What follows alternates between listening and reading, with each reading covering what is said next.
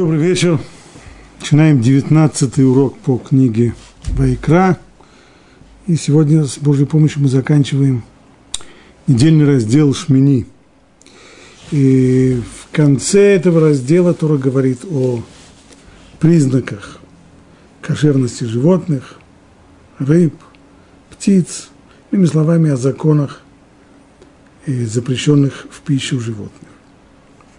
В самом начале 11 главы сказано, и говорил Бог Муше и Аарону, говорите сынам Израиля так, вот животные, которые вам можно есть из всего скота, что на земле. Всякое с раздвоенными копытами, отрыгивающее жвачку, то есть пережевывающее пищу вторично, его и ешьте. Вот только таких не ешьте из отрыгивающих жвачку и имеющих раздвоенные копыта. Верблюда, потому что хотя он отрыгивает жвачку, его копыта не раздвоены он не чист для вас. И Дамана, потому что, хотя он отрыгивает жвачку, у него нет раздвоенных копыт. Он не чист для вас. И кролика, потому что, хотя он отрыгивает жвачку, у него нет раздвоенных копыт, он не чист для вас. И свинью, потому что, хотя копыта у него раздвоены, даже расщеплены, но она не отрыгивает жвачку, и она не чиста для вас. Вот их мясо не ешьте, и не трогайте их падаль, они для вас нечисты. На прошлом уроке мы очень подробно разбирали вопросы идентификации упомянутых здесь животных. Что такое шафан, кто такой шафан, кто такой арневет.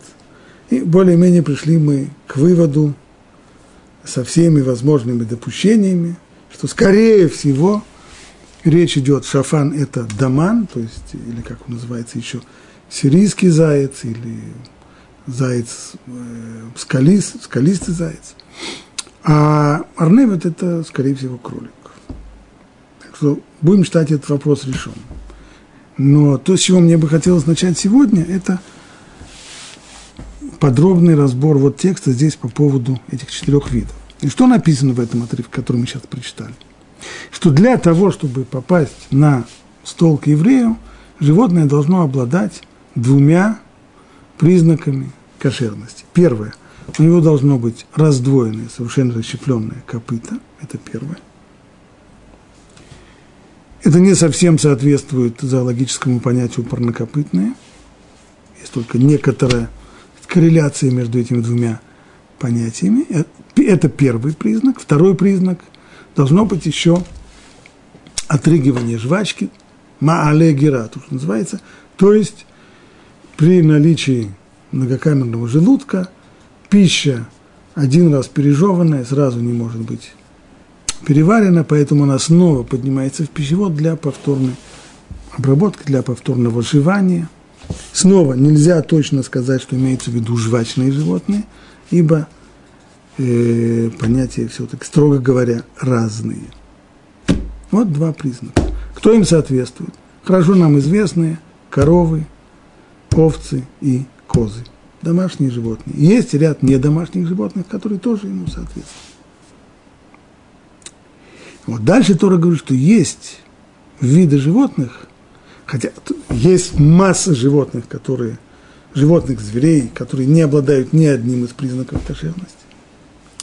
А вот есть животные, которые, их всего четыре, Тора их называет здесь, которые обладают только одним признаком кошерности.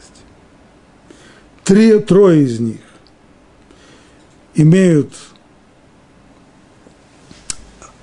признак внутренний, то есть они называются малые гера, считается, что они отрыгивают жвачку, но вот раздвоенного копыта у них, с этим у них плохо, не вышло. Это прежде всего верблюд, во-вторых, доман и, в-третьих, кролик. И мы подробно обсуждали, каким образом домана и кролика можно посчитать малые гера, хотя, строго говоря, они жвачку не отрыгивают, но все-таки мы привели достаточно аргументов в пользу того, что их можно считать малые гера. А один вид, свинья, у нее наоборот. У нее раздвоенные копыта, но вот э, жвачки она не отрыгивает. Все она переваривает за один раз, за один цикл. Но почему Тора так многословно описывает каждый из этих четырех видов. Смотрите. Только таких не ешьте из отрыгивающих жвачку и имеющих раздвоенные копыта. Верблюда. Потому что, хотя он отрыгивает жвачку, его копыт не раздвоены. Зачем начинать, что хотя он отрыгивает жвачку? Достаточно для того, чтобы верблюда, чтобы верблюжье мясо не попадало на наш стол. Достаточно то ли было сказать, верблюда не ешьте, потому что и сразу его недостаток. Чего ему не хватает? Копыта ему не хватает раздвоенного. Но нет у него раздвоенного копыта. Так надо было бы и сказать, по идее. Только верблюда не ешьте, потому что у него нет раздвоенного копыта. То же самое по поводу домана, то же самое по поводу кролика. И кролика не ешьте, потому что у него нет раз, раздвоенного копыта. Зачем Торе каждый раз подчеркивать, верблюда не ешьте, потому что хотя он отрыга, отрыгает, отрыгивает жвачку, но копыта у него не раздвоены. И домана, потому что хотя он отрыгивает жвачку, у него нет раздвоенных копыт. Поэтому он не. И кролика снова то же самое. Потому что хотя он отрыгивает жвачку, у него нет раздвоенных копыт. Может быть, со свиньей что-нибудь изменится, может быть, свинью сразу уже по-свински определят, что она... Нет, то же самое. И свинью, потому что хотя копыта у нее раздвоены и расщеплены, то есть просто, что касается копыта, там просто, просто потрясающе кошерно с точки зрения копыт.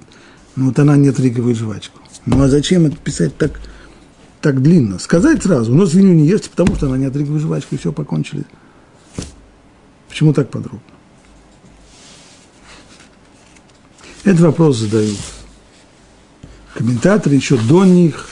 Этот вопрос задавали еще мудрецы в Мидраше. ברוך אתה אדינוי אלוהינו מלך העולם שהכל נהיה מדברו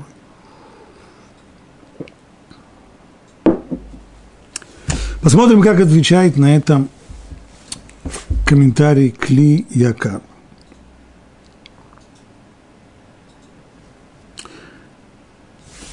Он подробно объясняет вопрос, который мы задали, заканчивает, почему же во всех случаях сначала упомянут признак чистоты, признак кошерности, и только потом признак объяснения, чего ему не хватает – и определение его как нечистый вид. Объяснение этого вопроса таково.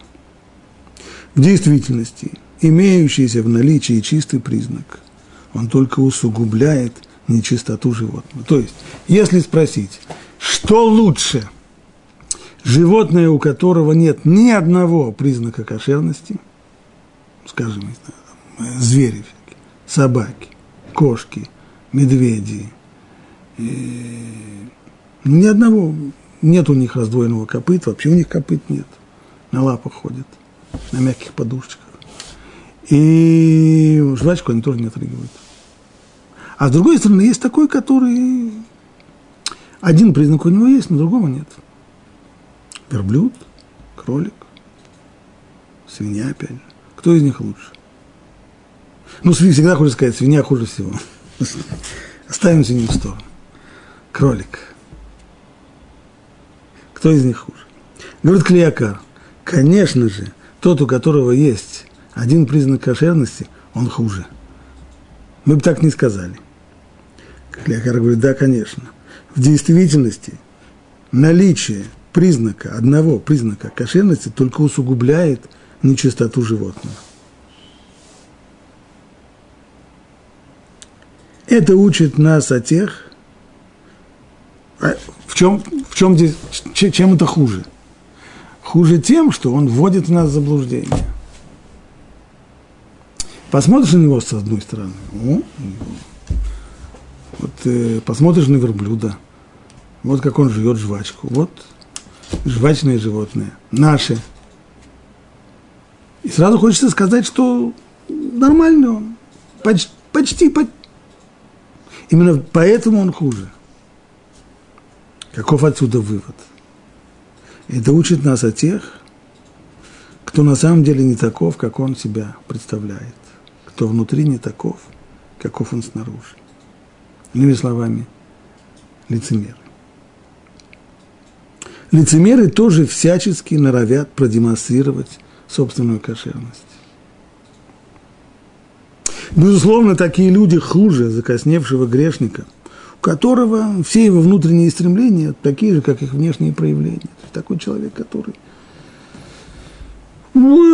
живет он э, не так, как надо, и стремится к этому, и, и не стыдится этого, и считает, что так надо. Или даже, может быть, так не надо, но вот он таков, что он... Почему это хуже? Почему лицемер хуже? Наши мудрецы говорят, тут приводит это известное доказательство.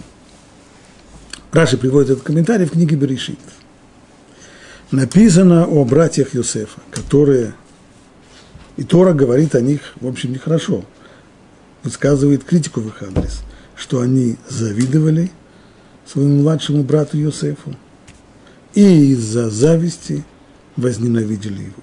Безусловно, это проявление недостатка. Продолжает Тора, «Вулуяхлу добро лишалом». И не могли они говорить с ним – дружественно. Говорит Раши, метогну там из того, что Тора здесь высказывает критику в их адрес, но критика высказана в такой форме, что мы из нее учим о них положительную информацию, а именно, что они не были лицемерами. Они не улыбались сладко своему младшему брату, не хлопали его по плечу, не трепали его по затылку, они не могли дружелюбно с ним говорить. В тот момент, когда они чувствовали в своем сердце зависть и ненависть, то не могли говорить с ним доброжелательно, как братья должны говорить с братьями.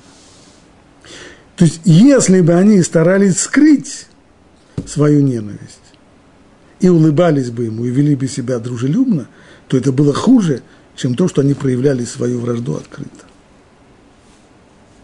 Кстати, некоторые этим объясняют, написано в Торе, «Лотисна и тахиха беливавеха» – «Не испытывай ненависти к своему брату в сердце».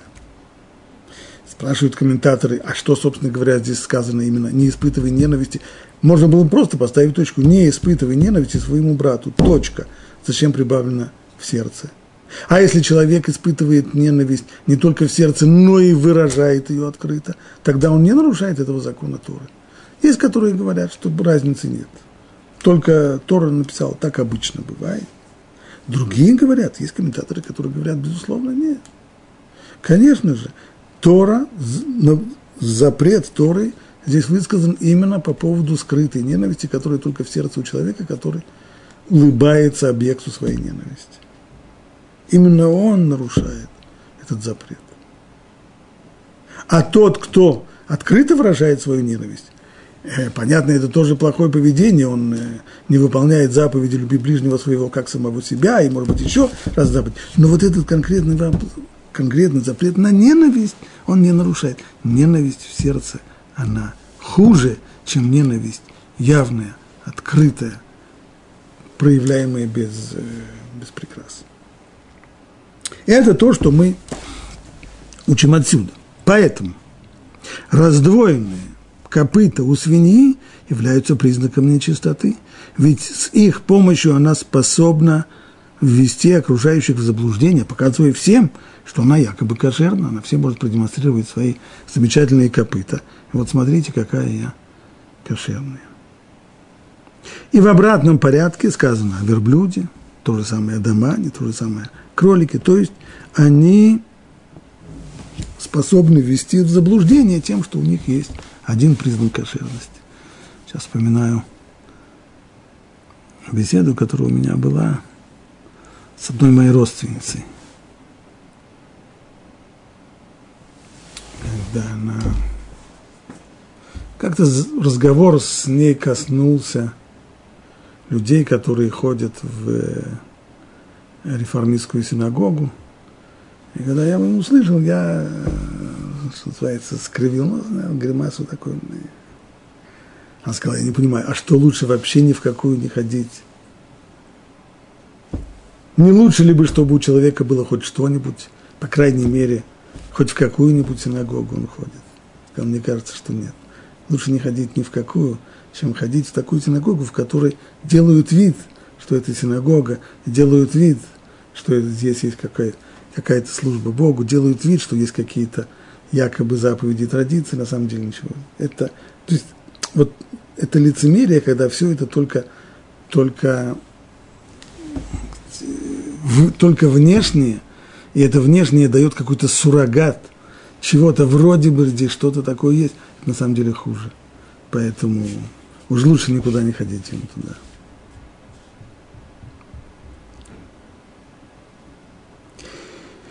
Так объясняет Клиякар. Как я сказал раньше, еще до него мудрецы задали этот вопрос, почему Тора здесь так э, каждый раз перед тем, как упомянуть о недостающем признаке кошерности, говорит, хотя есть один признак кошерности, но второго не достает. Это многословие, оно удивляет, и удивляло оно еще и мудрецов Талмуда, которые в Мидраше задают тот же самый вопрос. Но ответ, то есть урок, который они извлекают, иной. Так в одном Мидраше сказано, всякое лечение Всевышнего является чистым и святым. То есть, если мы посмотрим как бы, речь, лечение Торы, то мы увидим, посмотрим их внимательно – то мы увидим, как Тора тщательно-тщательно подбирает слова, стараясь по возможности не употреблять негативных слов. Не употреблять слов, которые несут в себе такой сильный негативный заряд. Ведь даже мы видим, что Всевышний старался подбирать слова именно позитивные, даже тогда, когда Муше учил о признаках нечистых и чистых животных. То есть, какая есть преподаватель. Муше, как преподаватель, который объясняет еврейскому народу сейчас, каких животных нельзя есть. Ну, как бы мы построили этот урок, сказали бы так. Есть такое животное, и сразу его недостаток. Вот это не ешьте, потому что там так. Послушать сегодня – э, урок какого-нибудь человека, который дает э, урок по кашруту. Он скажет, да, вот экшер такой-то нельзя есть, почему? Потому что там такие-то недостатки. А вот это не ешьте, потому что там такие-то проблемы. А это не ешьте, потому что... В конце, а вот это ешьте, там вроде все нормально. Но Моше не так делает. Каждый раз перед тем, как сказать недостаток, он каждый раз перед этим дает что-то позитивное. А как он сказал? Всякое живое существо с раздвоенными копытами э, можете есть. Это признаки чистоты. А потом он пришел к перечислению признаков нечистых животных. Какие? Только этих не ешьте, из отрыгивающих жвачку и имеющих раздвоенные копыта. Верблюда, домана, кролика и свинью. И перечислил таким образом признаки каждого в отдельности. Поскольку Всевышний собрался запретить эти четыре вида Израилю в пищу, то ему бы следовало бы начать с признаков их нечистоты. Почему причина, по которой их не есть? А вместо этого что сказано? Сначала упомянуты чистые признаки. Верблюда, который отрыгивает жвачку, вот вам чистый признак, который у него имеется. Но при всем при том, а после этого сказано, но он не имеет раздвоенных копыт. По отношению к свинье тоже нужно было бы сказать, потому что она не отрыгивает жвачку. Вместо этого сказано и свинью, хотя копыта у нее раздвоены, расщеплены, но вот э, со жвачкой у нее не вышло. Отсюда мы видим, что Тора, что Всевышний не хочет, чтобы как бы из его уст выходила, выходила чистая такая негативная информация. Итак, Тора записывает весь этот отрывок в порядке с точки зрения логики неправильно. И все это для того, чтобы нас научить всегда в очень сложной действительности, в которой мы живем, всегда стараться прежде всего обратить внимание на позитивную сторону. Она всегда существует, и она всегда есть. В книге Ховот Аливавод приводится – любопытный пример, как один раввин со своими учениками шел по дороге. Вот они проходят, и рядом с дорогой лежит падаль. Один из учеников реагировал на это. Уф, какая вонь! Учитель сказал, какие у нее белые зубы. А что, а, а учитель не чувствует вони? чувствует еще как чувствует. Да, совершенно верно, воняет отвратительно. Но есть в ней хотя бы один, хоть что-нибудь положительное в ней есть, да. Ярко-белые зубы. Не желтые такие, как у некоторых хищников, да? а ярко-белые.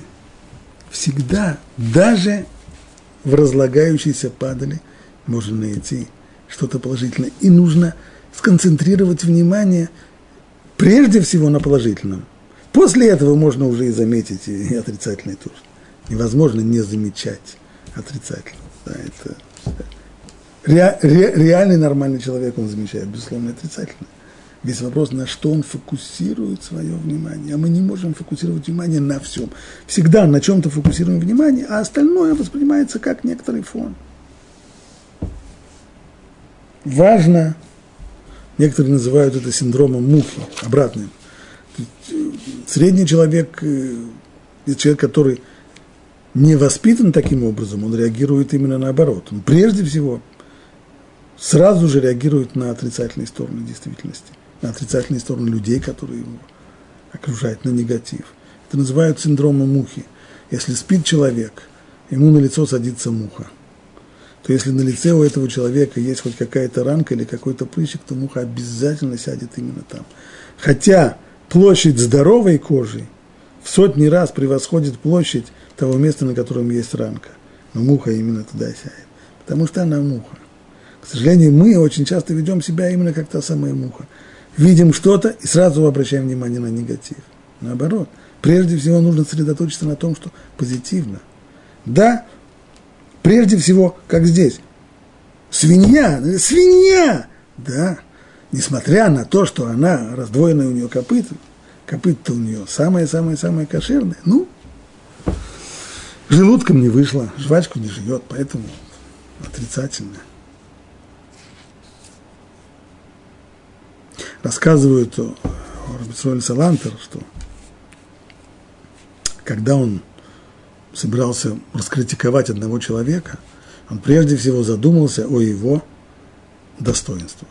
У любого человека есть и отрицательные стороны, и положительные. Но именно в тот момент, когда нужно высказать ему критику, и нужно указать на его неправильное поведение или на какую-то его проблематичную черту характера, нач, начинает он именно так, как здесь. Прежде всего нужно его похвалить. Похвалить его за то, в чем он силен, похвалить его за его достоинство. После того, как похвалили его за его достоинство, после этого можно сказать и критику тоже. Но не начинать с критики. Это то, что мы выучили, то, что мудрецы учат из э, нелогичного изложения информации в Торе. Есть, пожалуй, еще один вопрос, который все-таки еще не решен. Еще один вопрос у нас был, почему Тора вместо того, чтобы сразу указать на недостаток, начинает с того, что с положительных признаков этих животных, несмотря на то, что хотя они и так далее. Но есть еще один вопрос. Почему бы вообще всех их не упомянуть в одном предложении? Почему подробно? В принципе, Тора повторяет.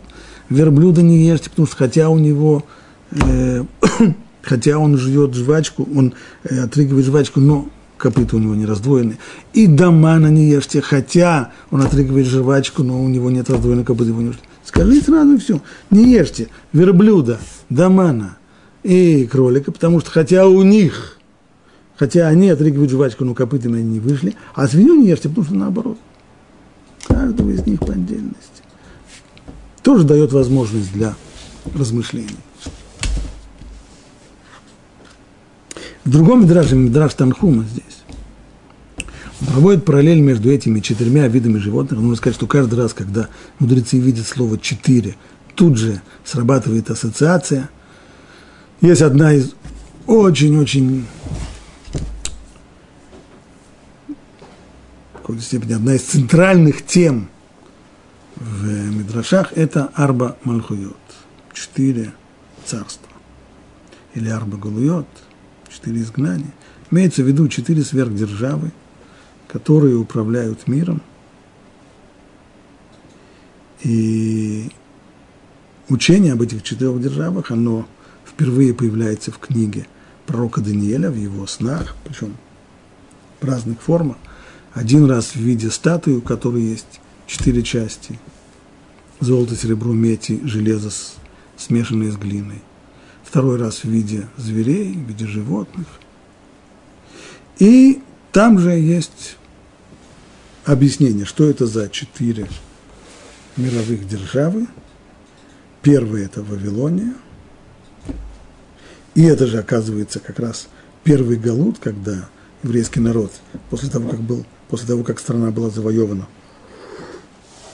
вавилонинами, был изгнан из своей земли, отправлен в Междуречие. Затем Персия – это вторая сверхдержава, которая разрушила Вавилонскую империю и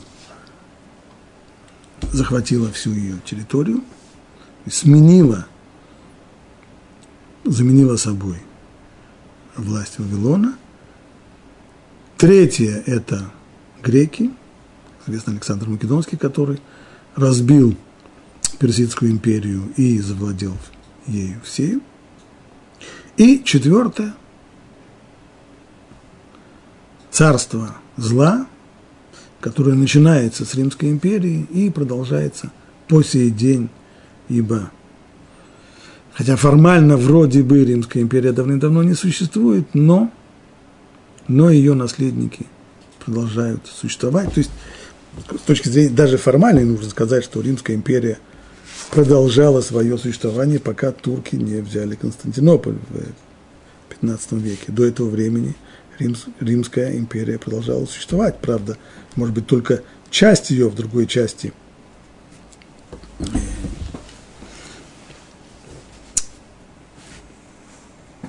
власть несколько изменилась, но, по крайней мере, и сегодня, когда вроде бы нет ни Восточной Римской империи, ни Западной Римской империи, есть ее наследники, вот это четыре царства. Так вот, говорит Мидраш в Танхуме – что верблюд – это намек на Вавилонию, дальше Шафан на Персию, кролик на Грецию и, наконец, э, свинья – это дом. То есть последнее, я не буду входить сейчас в детали, каким образом здесь ассоциации, которые приводят Мидраш к таким сравнениям, они несколько сложны, это игра слов, которая на русском языке вообще не прослеживается никак. Но, по крайней мере, такой вывод, что последний, последнее четвертое царство соответствует последнему из э, животных, упомянутых здесь, это свинья. И это не случайно. Потому что, как мы только, как мы только недавно говорили, этом писал Клиакар, свинья у нее есть один признак кошерности, она его демонстрирует. Любопытная вещь. И многие животные, когда они сидят, лежат, спят, то они лапы под себя подсовывают. Очень многие животные, даже кошки в том числе. Свинья совершенно по-другому. Когда она ложится, лапки она тут же протягивает вперед, чтобы все видели, какие у нее кошерные копыта. Ну, а то, что у нее внутри, проследить то, что у нее нет трехкамерный желудок, то, что у нее нет возвращения пищи в пищевод, это не видно. Поэтому свинья всегда воспринималась как символ лицемерия. Точно так же и Римская империя. Известно, что начало Римской империи наши мудрецы видели в Исаве – сыне Ицхака и сами. Я не буду сейчас приводить этот достаточно долгий разговор, почему и как. И на уроках по книге Баришит этот вопрос обсуждался очень подробно. Но так всегда, и даже прозвище Исава и дом красный, оно тоже было распространено на Римскую империю, ее тоже называли Эдомом, и, соответственно, это имя относится и к ее наследнику. О Исаве было написано, что отец его любил, потому что кицает бефив, потому что сын Исав, своего отца Ицхака, ловил, подлавливал его своими словами, то есть умел его своими речами, сумел его убедить в своей э, высокой моральности, в праведности, и всюду и во всем. То есть это был человек двуличный, лицемер. То, что им руководило, это достаточно низменные его устремления, но внешне он производил, то есть человек, который бы увидел э, Исава рядом с Яковом, э, видел бы, что это действительно братья-близнецы, а не одного поля ягоды. Так и мудрецы приводят, что Исав с малых лет развратничал, и не было юбки, мимо которой он мог пройти спокойно, а в 40 лет он женился. Почему? Как мой папа женился в 40 лет, так и я женился в 40 лет. То есть во всем старался внешне повторять поведение своего папы, хотя, по сути дела, был далек от его отца, как э, восток от запада.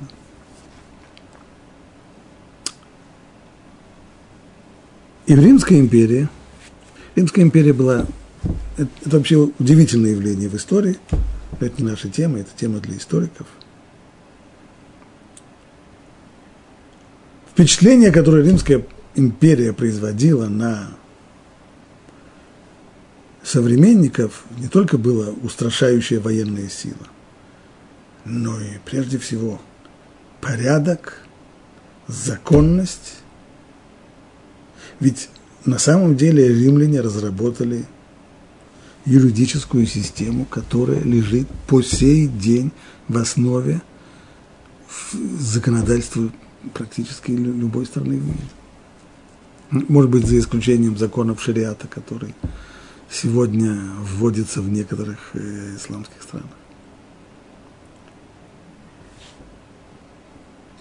То есть приверженность закону и справедливости, которая вроде бы должна стоять за законностью, она была в этой стране превыше всего.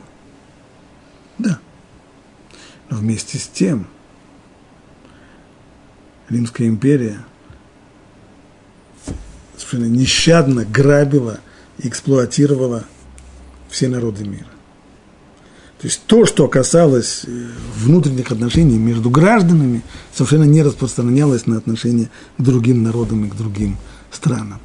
Более того, используя римские префекты, используя законодательство, только увеличивали коррупцию. Каждому известно, что римляне для того, чтобы избежать коррупции – они давали назначение чиновникам всего лишь на один год, так чтобы он не прирастал к стулу. И мы знаем, как, как действительно, что происходит, когда чиновник сидит за своим столом годами.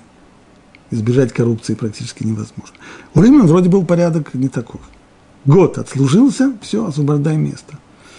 Но префекты знали, что теплое местечко дается всего лишь на один год, поэтому надо его использовать так, чтобы не было бы потом мучительно больно за бесцельно проведенное время. Поэтому что они делали?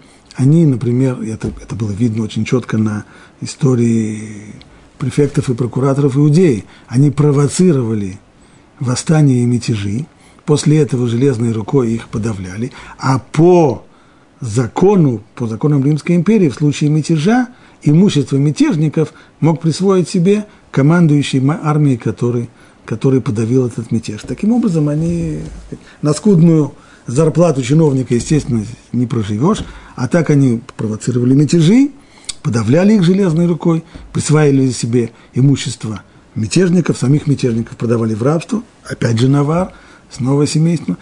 И в дальнейшем эти деньги они использовали на подкуп сенаторов, которые в дальнейшем могли им присмотреть следующее, поскольку год кончается, а что потом, на пенсии до пенсии это еще далеко, да, сенаторы присматривали им новое теплое местечко, так что можно было эту практику продолжать и так далее. И так далее. Так что вид этого Рима, его лицемерие при очень-очень благопристойной наружности и такой внутренности, это вот и выражала свинья. Но уже о, о наследниках Рима говорить не будем, это уже актуалия. Перейдем к следующей теме, это рыбы. Это ешьте всего, что в воде, всех водоплавающих, у которых есть плавник и чешуя, которые в морях или реках их можете есть. А все не имеющее плавник и чешую, что в морях и реках из всей водяной мелочи, из всех водоплавающих живот, живых существ, мерзость для вас. И пусть они будут для вас мерзостью, их мясо не ешьте, их не гнушайтесь. Все водоплавающие, все, у которых нет плавников и чешуи, мерзость для вас. Так, здесь в тексте Торы указаны два признака кошерности рыб. Это чешуя и плавник. Понятно, что сразу же из нашего рациона оказались исключенными водные млекопитающие, то есть киты, дельфины, тюлени. У них нет ни, ни плавников, ни чешуи млекопитающие. Во-вторых, беспозвоночные. Все, как называется, дары моря. Кальмары, омары, каракатицы. Ну, у кальмаров, омаров есть у них плавники, но чешуи там совсем нету. А если взять моллюски, креветки, крабы, э, всякие прочие ракообразные и так далее, то там нет ни того, ни другого. Ни чешуи, ни плавников. Что остается после этого еврея у нас то? Только рыба. Звучит это очень печально. Только рыбы, но рыбов-то существует. Сегодня их теологи насчитывают 32 тысячи. 32 тысячи рыб. Не знаю, каким образом проскользнуло в разных публикациях, что есть якобы 200 тысяч рыб. Немножко, немножко много. Конкретно их теологи сегодня описывают 32 тысячи видов известных нам рыб. Но из них тоже не все попадает. Прежде всего, для того, чтобы понять, что существуют виды рыб, которые не соответствуют этим признакам кошерности, которые указала Тора, нужно точно определить, что такое плавник, а что такое чешуя. Ну, плавник вроде понятно, плавник – это то, чем э, рыба плавает. А чешуя –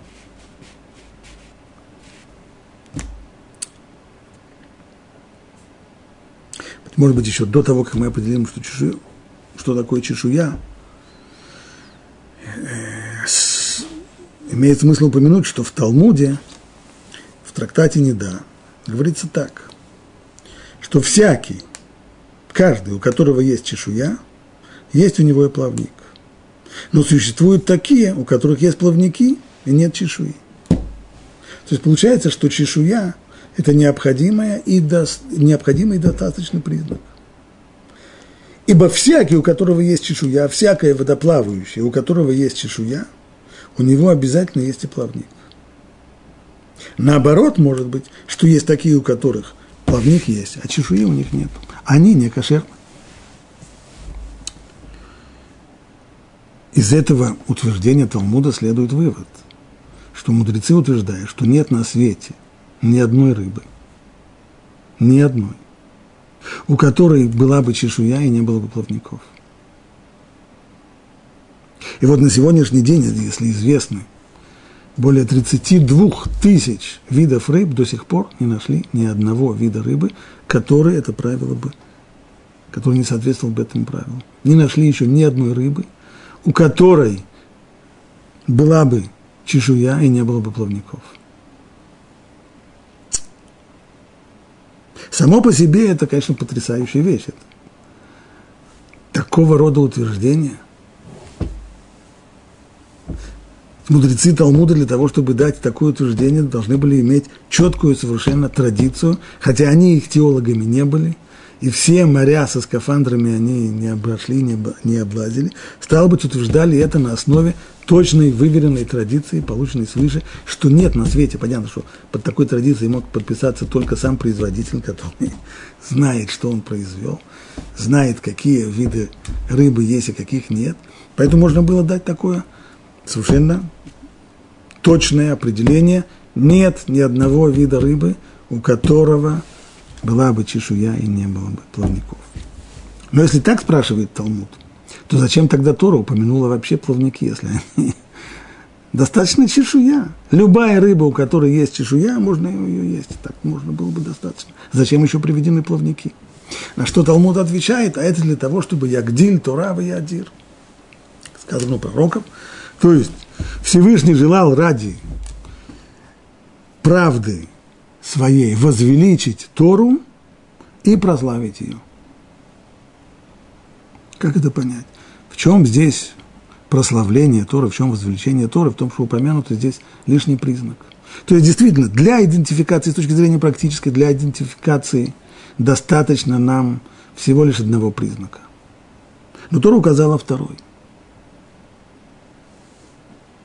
Некоторые комментаторы говорят, это для того, чтобы сами плавники, они указывают здесь на то, что Тора показывает нам и смысл своих ограничений. Почему не все рыбы, почему не все водоплавающие могут попадать к нам на стол? Должен быть плавник, должны быть плавники, при помощи которых рыба всплывает наверх, она не, не, не только живет в муте, которой там на дне со всякой перегнившей и не, и не перегнившей дрянью, она всплывает кверху. Другие объясняют это, что тем самым Тора подчеркивает то самое правило – для того, чтобы мудрецы сказали это самое правило, что нет на свете ни одной рыбы, у которой была бы чешуя и не было бы плавников, тем самым возвеличивается здесь Тора. Каждый понимает, что кто может дать такое утверждение, что традиция это может восходить только тому, кто к самому производителю.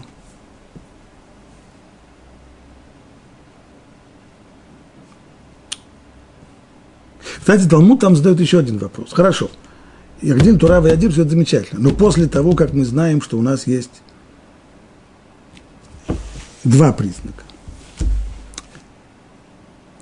достаточно было бы одного. Зачем нужно два? И так Тора дает два ответа. Первый ответ. Талмуд дает два ответа. Ягдин, Турав и Адир для того, чтобы увеличить Тору.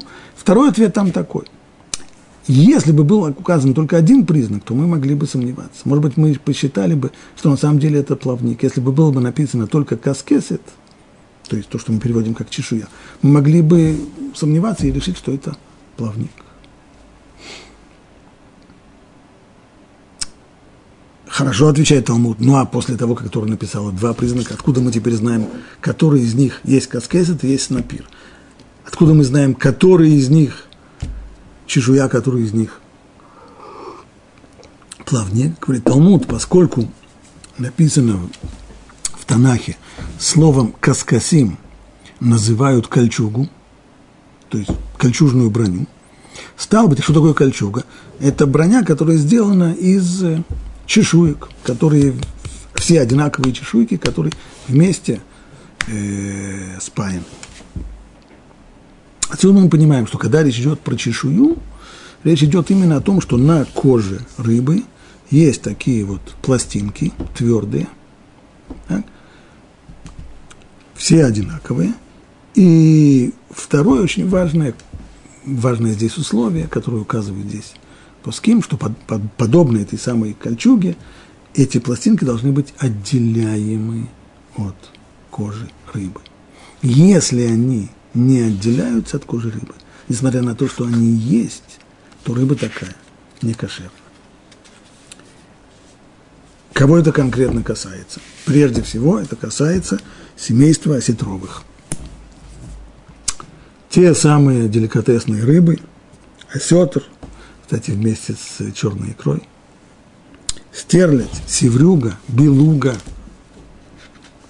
Белуга – это рыба, не путать, не путать с водкой под названием белуга. Так, именно речь идет о рыбе белуга. В свое время этот вид рыбы вызвал спор среди авторитетов. Известнейший очень авторитет XIX века, пражский раввин, автор респонсивной Даба Иуда, э, разрешил он разрешил конкретно, его спросил, конкретно речь шла там про стерлядь, и он разрешил. На основе чего?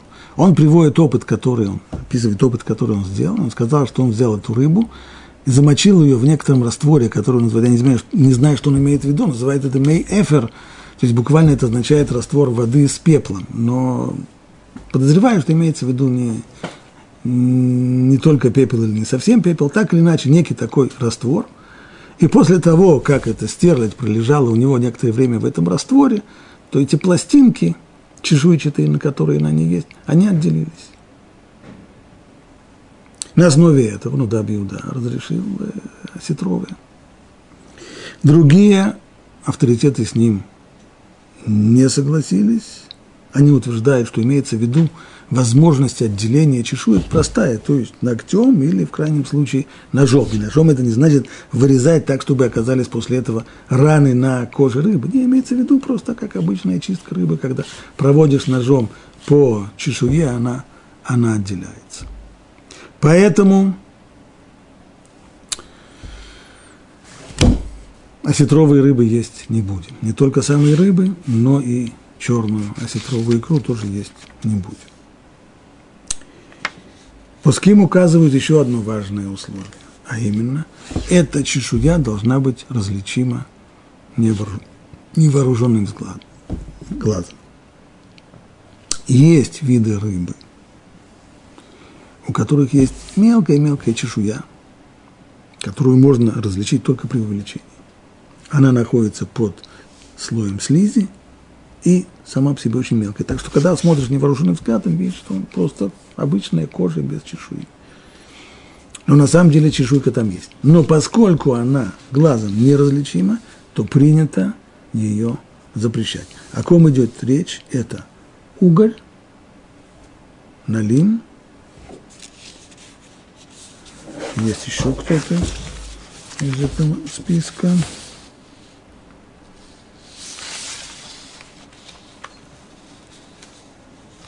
Пожалуй, что все.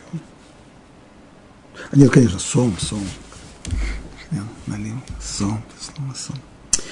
По поводу налима были споры. То есть э, некоторые утверждали, в то, в то, если я не ошибаюсь, то э, равинские органы ОУЮ в Америке считают налима кошерной рыбой, ибо чешуя, действительно у него есть чешуя, но остальные не согласны. В Израиле, э, Рабанут в Израиле считает налима не кошерной рыбы, как мы сказали, по причине того, что эта чешуя неразличима невооруженным взглядом, глазом.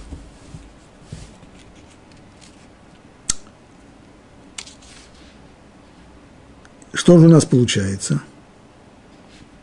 Что если человек покупает рыбу или даже филе рыбы, и на этом филе он видит кожу, и на ней он видит чешуйки, то вот этот самый кусочек рыбы, хотя мы даже не знаем, что это за рыба, то, что там написано на, на упаковке, это торговые названия, они часто ничего не означают. Но если мы видим на рыбе или даже на куске рыбы, мы видим кусок кожи с чешуйкой, то можно эту рыбу есть. Если же покупается филе, даже на, написано на, на его упаковке – что это название рыбы, которую мы знаем как кошерная, но чешуи мы не видим, то в таком случае нельзя его покупать, если мы только на глаз не определяем по самому мясу, что мы точно видим, что это, что это рыба кошерная. Кошерных видов рыбы, получается, большинство. В кошерные рыбы попадают прежде всего семейство карповых со всеми карасями, сазанными лещами, воблой, конечно, таранькой и так далее. Сюда попадает и все семейство лососевых, красные рыбы, кита, горбуша, чавыча, нерка, семга, форель, омуль, кто может себе достать, э, си, гряпушка и все, все прочие. Ну и простое семейство сельдевых. Да. Селедка, сельдь, салака, килька, тюль, тюлька, сардины, сардинеллы и так далее. Кстати, многие спрашивают, как это так. Если мы же знаем, это самая-самая еврейская рыба, это селедка, но где же на ней чешуя? Верно. Вопрос правильный. Чешуи на ней, когда ее вылавливают, чешуи нет. Но об этом сказали еще мудрецы. Из того, что сказано много раз. Это ешьте всего, что в воде. У всех водоплавающих, у которых есть плавник и чешуя, которые в море хомут. После этого еще раз. Все водоплавающие, все, у которых нет плавников и чешуи, мерзость. Но это уже было сказано один раз. Зачем повторять еще раз? Раши приводит здесь объяснение наших мудрецов, что вот это вот повторение призвано научить нас, что если, можно было бы подумать, что разрешены только те водоплавающие, у которых признаки кошерности, то есть чешуя, присутствуют и после извлечения на сушу. А из этого многословия мы выводим, что даже те, у которых есть в воде чешуя, но когда вытаскивают наружу, вылавливают, то чешуя остается, у них опадает эта чешуя.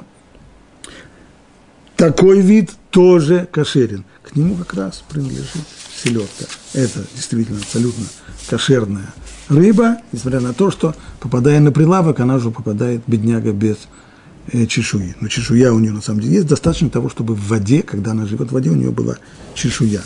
Так что все семейство сельдевых тоже кошерное. И окуни, все семейство, оно тоже кошерное, включая и судака. Семейство тресковых тоже кошерно, включая, конечно же, Хека и Мерлузу, известных. С наливом дело плохо. Хек, конечно, кошерен, как мы сказали. Камбалы, тоже у них есть чешуя. Камбала кошерна, палтус тоже кошерен.